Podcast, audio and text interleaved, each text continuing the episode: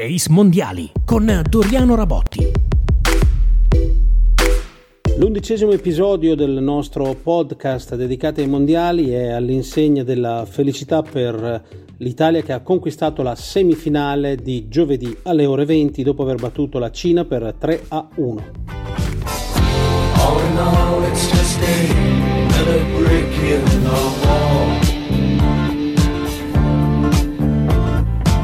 La muraglia è cinese ma il muro era tutto italiano. Dopo aver battuto sabato eh, le asiatiche nel girone di qualificazione, le azzurre si sono ripetute nei quarti di finale. Abbiamo già parlato di questa formula sbagliata che eh, offre accoppiamenti con squadre contro le quali si è già giocato, però almeno non obbliga a viaggiare visto che i due gironi hanno continuato a giocare nella stessa nazione. Per quanto riguarda la Cina, è una squadra abituata a non ripetere gli stessi errori e lo ha dimostrato, stavolta però l'Italia si è mostrata troppo forte e dopo aver ottenuto i primi due set con facilità grazie al muro, eh, ha potuto reagire dopo un terzo set perso male, grazie soprattutto alla solita Paola Egon.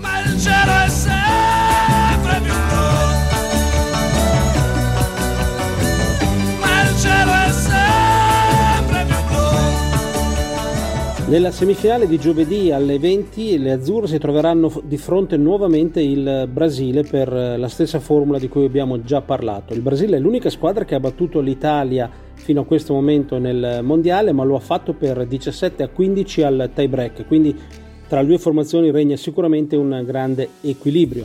Le avversarie puntano molto su Gabi, che forse al momento è la miglior schiacciatrice e ricevitrice al mondo, e hanno un allenatore come Zeroberto capace di vincere le Olimpiadi sia con la squadra maschile che con quella femminile, quindi molto esperto. Però sicuramente è una squadra alla portata delle azzurre, lo dimostra il precedente più recente, lo dimostra il precedente anche alla Nation League che poi l'Italia ha vinto e sicuramente Gono e compagni vorranno portare eh, il regalo migliore al loro allenatore visto che la finale è in programma sabato in Olanda ad Appeldorn e guarda caso è anche il giorno del compleanno di Davide Mazzanti.